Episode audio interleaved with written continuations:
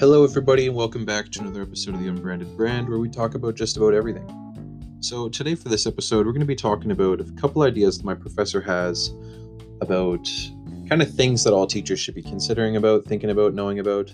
And there's a couple ideas in particular that stood out to me, and those are idea number 3, 10, and 14. So, idea number 3 is try to make contact with everyone every class.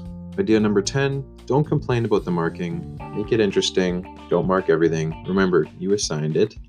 And idea number 14 the focus of the lesson should be what on this what will the students do, not what the teacher says or does. I'm going to begin with number 3.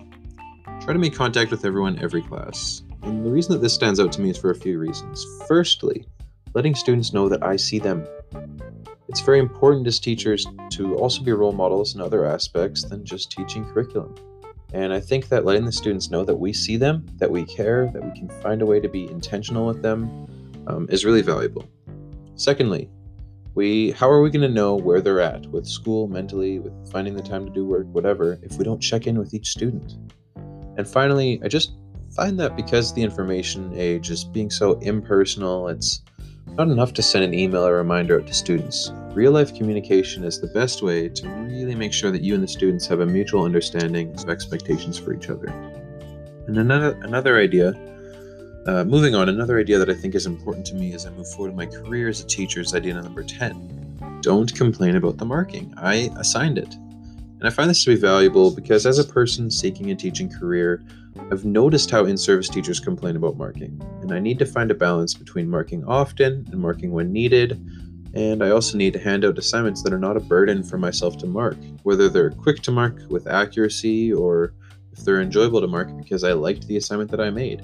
Both ways, it is up to me to not complain, but a significant part of the job that I signed up for.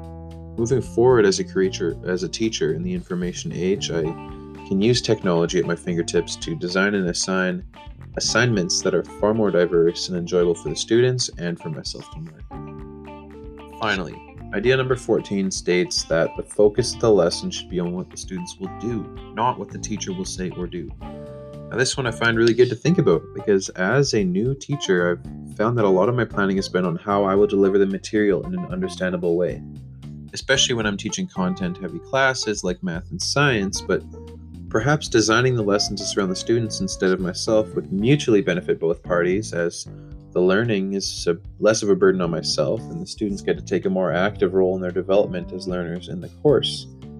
And as I think about how this would transition into my practicum that starts next week, I can brainstorm plenty of math activities that are not just a worksheet after the teaching part. Perhaps I can use games, creativity, movement, and fun assignments to both bring in engagement and enjoyment, as well as increase understanding as the students become active participants in their own learning. So, at the back of my mind, this has always been an ideal way of teaching. However, so far with my limited experience, it only it often feels hard to accomplish in my planning when I'm not fully relying on my own lecture ability. It's likely because of how I was taught for the last 10 plus years, which is just lecture based learning with a couple activities, if any. All in all, though, my takeaways from the important ideas for teachers are idea number three connect with everyone every class, idea 10 don't complain about the marking I assign, and idea 14 focus the lesson on what the students will do. I really think that if I can work on these three ideas in my upcoming practicum, I will already be making giant steps towards becoming the teacher that I want to be, and uh, and that's good.